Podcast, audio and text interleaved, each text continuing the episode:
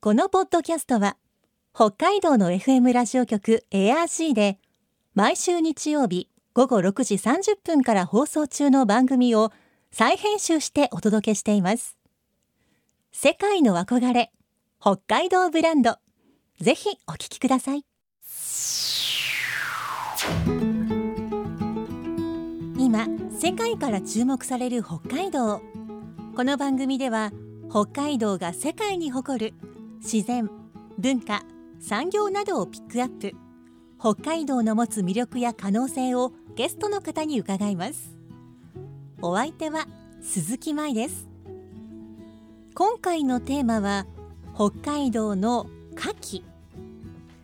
牡蠣といっても果物の柿や海の牡蠣ではなく草花という意味の牡蠣です。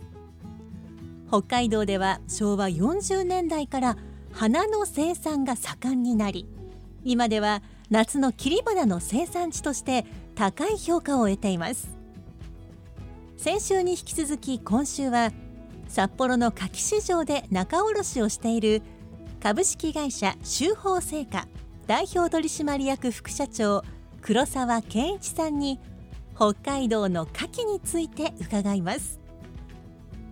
今日のお話のポイント鈴木舞のマイポイントは変わるチェンジです。世界の憧れ北海道ブランド。この番組はあなたの明日を新しく北海道創価学会の提供でお送りします。株式会社修法製菓代表取締役副社長の黒沢健一さんにお話を伺っていきます。よろしくお願いします。よろしくお願いします。えーまずは北海道の牡蠣栽培は、はい。い、つ頃から始まったんでしょうか？えっ、とすみません。私は正確には存じ上げてないんですけども、そもそもですね、あの米の減反政策が昭和40年頃、えー行われてだんだんあの転作っていうところで、その一環としてあの牡蠣の生産が、えー進行されたというか進められたっていう歴史があるようです。はい。あじゃあおこう田んぼだった場所にはい何を作ろう、はい花だっていう風になったそうでんですか？すね。あの、えー国の方でえっ、とその牡蠣生産の進めっていうのがあったようで。うんでまあ現在もあの花だけ生産されてる方よりほとんどがあのお米であったり、うん。えー、とあと小麦であったりはい。と、まあ閉作っていうんですか、うんうん。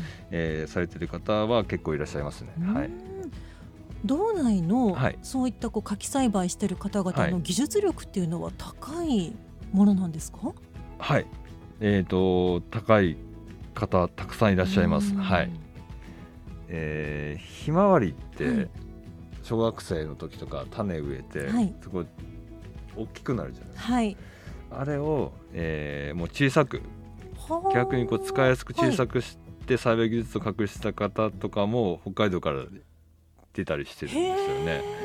はい、なんで、あのーどうしてもひまわりって大きくなりがちなんですけど、うんうん。本当にこの鉛筆みたいな茎こう詰めて、えーアレンジとか花束に使いやすいような小さい花の花形のひまわりを作られている方とか、まあ、あとトルコ企業ですとこの一輪をすごい作り込んで、えー立派にそして丈夫にっていううん。技術的にはいろんなことがあるんですけども、えーそういう作りをするされる方であったり、まあ、バラなんかもいろんな生産者の方がいるんで、えーとまあ、数えきれないぐらい、えーいろんな、えー技術を持った生産者がたくさんいます。はい、うんそういった方々がいらっしゃるから例えはい。ば今のひまわりのような、はい、私たちがこうお花屋さんで買ってこう飾るお花とかもこう日々変化して進化しつつあるというそうですことなんです。あのね。本当に年々本当に、えー、と進化して、えー僕らもついていけないぐらい、えー品種改良が行われてですね、はい。は花の持ちが良くなったり、うん。えーとまあ、発色が良くなったりとか、えー管理しやすくなったりとか年々本当に技術が高くなって、えーいい花ができてきてます。はい、うん。そういったこう作り手さんたちのはい。こう努力、研鑽があるわけなんですね。はい。あのこう北海道ってはい。例えば野菜でしたら、はい。品種改良を行っている、まあええ。例えば公的な機関とかがあったりしますが、はい。はい。お花ではい牡蠣でそういった、ああります。えっ、と花技術センターっていうのがあって、えー、と技術指導であったり、まあ、その中で北海道独自の品種を、えー作っていくっていう取り組みもありますね。あのなかなかあの独自品種っていうのは世になかなか今のところ出てこなかったりもしてたりするんですけどもそういう取り組みは北海道でもやってます。はい、うんじゃあこう個人でやってる方もいらっしゃるでしょうけれど、はいはいせちゃんとそういった機関もあるということあります。はいなんですね。はい、うん、実際に今までそこからはい。こう生まれた新しい品種とかは？種もありますね。はい。へえ。その時あれかなユリとかですかね、えーあります。はい、うん。まあそうですよね。こう野菜と同じくお花だっていろんなこう、はい。お花があるわけですから、まあ品種改良と一言で言ってもはい。いろんな花のじゃあ品種改良、そうですね。あの、逆にまあトルコキキョウだとあのなんていうの試験的に北海道の産地ににあのまあ種苗メーカーさんがあの先に入れ入れていただいて試験してもらってるっていう生産者の方もいらっしゃるんで、へえはい、年々本当に技術が高くなっていい花ができてきてます。はい、うん。ではあの北海道の牡蠣のはい。国内的な評価、はい。これはどんな感じなんでしょうか？えー、とやはりですねどうしてもあの本州で、えーできない時期に、えー品質的にも、えー良いものができるということでまあ実際その7割が本州に向かっているということなので夏場のその北海道牡蠣の評価っていうのは、えー全国的にすごい高いです。はい、ではあの国内だけではなくて、はい海外にも出荷したりしているんですか？えー、と現在はほとんどないんですよね。国内であの消費されているということなんですけども、はい。実験的には、まあ、過去にあったようなんですけども、はい、でもこうお花をやはり海外はい。でこう販売するっていうのは、はやっぱりちょっとこう遠いところまで運んだりするのが大変だったりするんで。そううですね。そういう面でやはりあのいろいろと問題があったり課題があったりするので、まああの北海道の花だけじゃないんですが日本の花っていうのはまあ世界的に見ても高品質なんですね、へー。ものすごく手間がかかってて、あのーまあ、現在行われてるのかな、まあ、アメリカニューヨークなんかにも、まあ、出荷実験的ですけどね。されてたようでその時はもうこちらとは比べ物にならないぐらいの値段がつくぐらい評価が高いそうです。はい、まあそれだけやってみようっていうだけのはい。やっぱり声があったんですね。そうでしょうね。はい、うん北海道でええ。人気がある牡蠣はい、があったら、そう産地も含めて教えてほしいんですが。そうですね。あのートルコキキョウですとか、まあこれはあの南空知管空知管内、はい。えーが多いんですけど長沼町ですとか、はい。えっ、と栗山栗沢ですとか、あとまあ浦臼ですとか、えー他にもまあ函館方面でも作ってるんですけど最近あのトルコキキョウの生産が多くなって、まあはい。人気もすごいありますね。うん。あとまあ春の花でラナンキュラスとか、はい、まあ、その辺は今あの女性にも結構すごい人気ですごい品種もすごい増えてるんですよね。はあ。咲き方がすごい変わったやつとかいっぱい出てきてるんで、へまあ、非常に人気が高いです。ーはい、うん。こうトルコキキョウとかすごい、はい。なんて言うんでしょうかこうふわっとしたこそうですね。はい、こう膨らんだスカートみたいな感じのフォルムがすごい可愛らしいですよね。はい、そうですね、うん。はい。こう色もちょっとこう白に色をこうはい。いろんな紫とかちょっと足したような。カラーは本当に果てしなくたくさんあってはもうあの時期とその花の姿とか微妙な色のニュアンスの違いとか見ていくと本当にすごいあります。はい実際にそういった卸の仕事とかされていても、はい。本当にいろんなものをじゃあいろんな種類を目にされて。あそうですね。あの品種改良ももう年々あの進んでいくんで毎年毎年こう新しい品種が出てきてへああこれ名前なんだっけ？みたいなところも 実際実際僕らも増えていくんでもう覚えるのも大変な、えーぐらいたくさんあります。うん。では北海道内で人気のあるはい。花を活用した観光地はい。があれば教えてほしいんですが、えー、っとそうですね。これはですねあの、まあ、どうしてもな皆さんあの花で観光してれば富良野のラベンダーですとかああとまあ最近ですとどうですかね。あのまああの花に割とまあ柿生産とは別なんですけど、はい。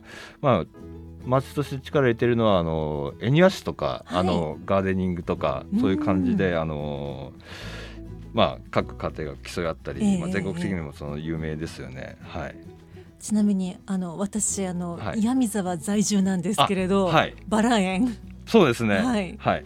岩見沢そうですね。岩見沢もえっ、とまあそれ地区管内の中で柿生産盛んなんですよね。はい最近量が多いのはひまわり。はい。あそうなんですか？はい。ひまわりの生産も多いです。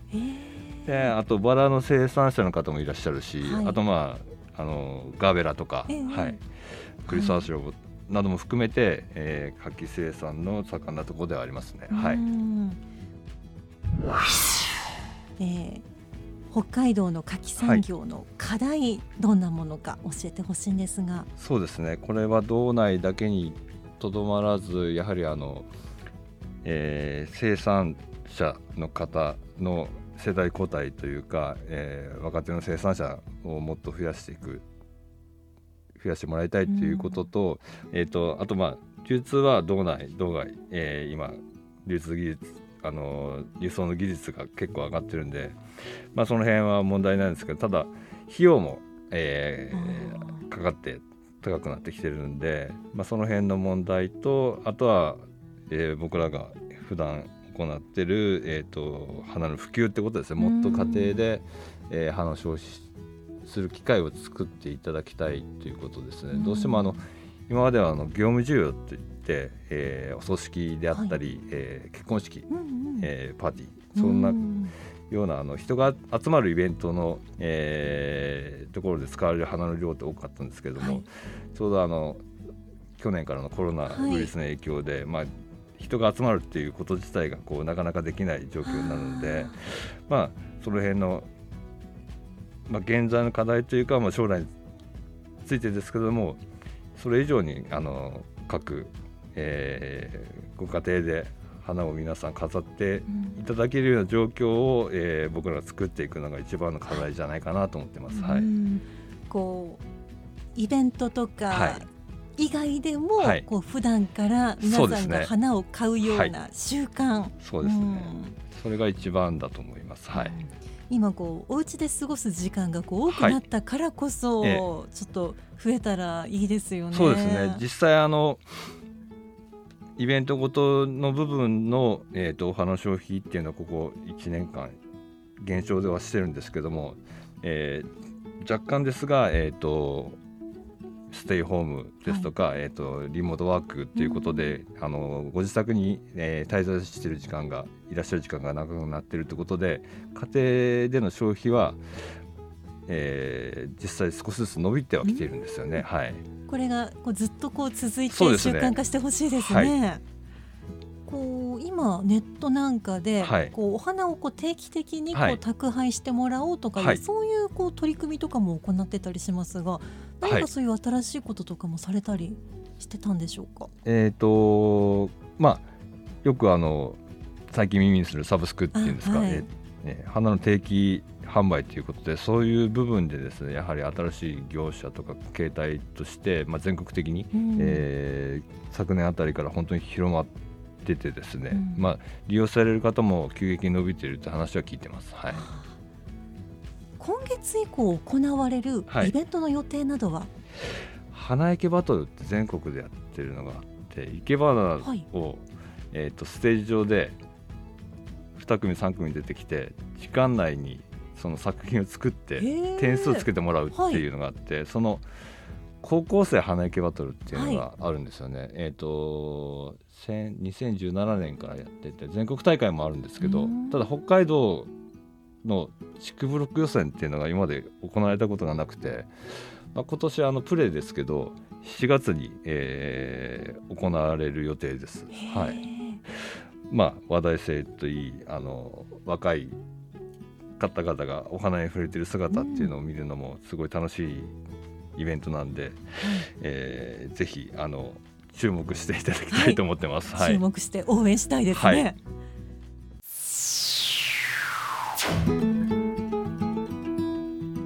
世界の憧れ北海道ブランド。今回のゲストは札幌の柿市場で仲卸をしている株式会社修法製菓代表取締役副社長黒沢健一さんでした。今日のマイポイントは変わる。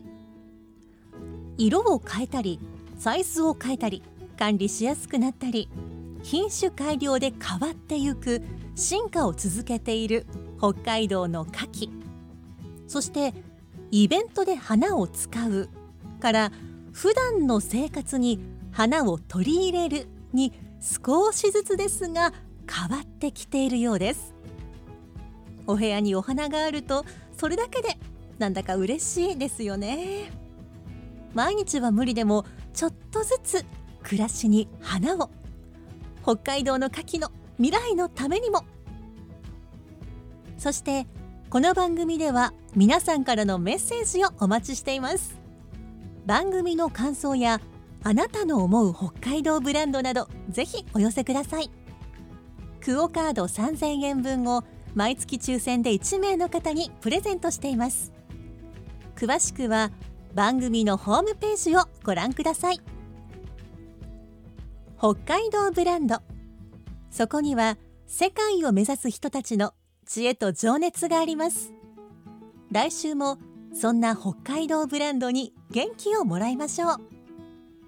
ご案内は鈴木舞でした。世界の憧れ北海道ブランド。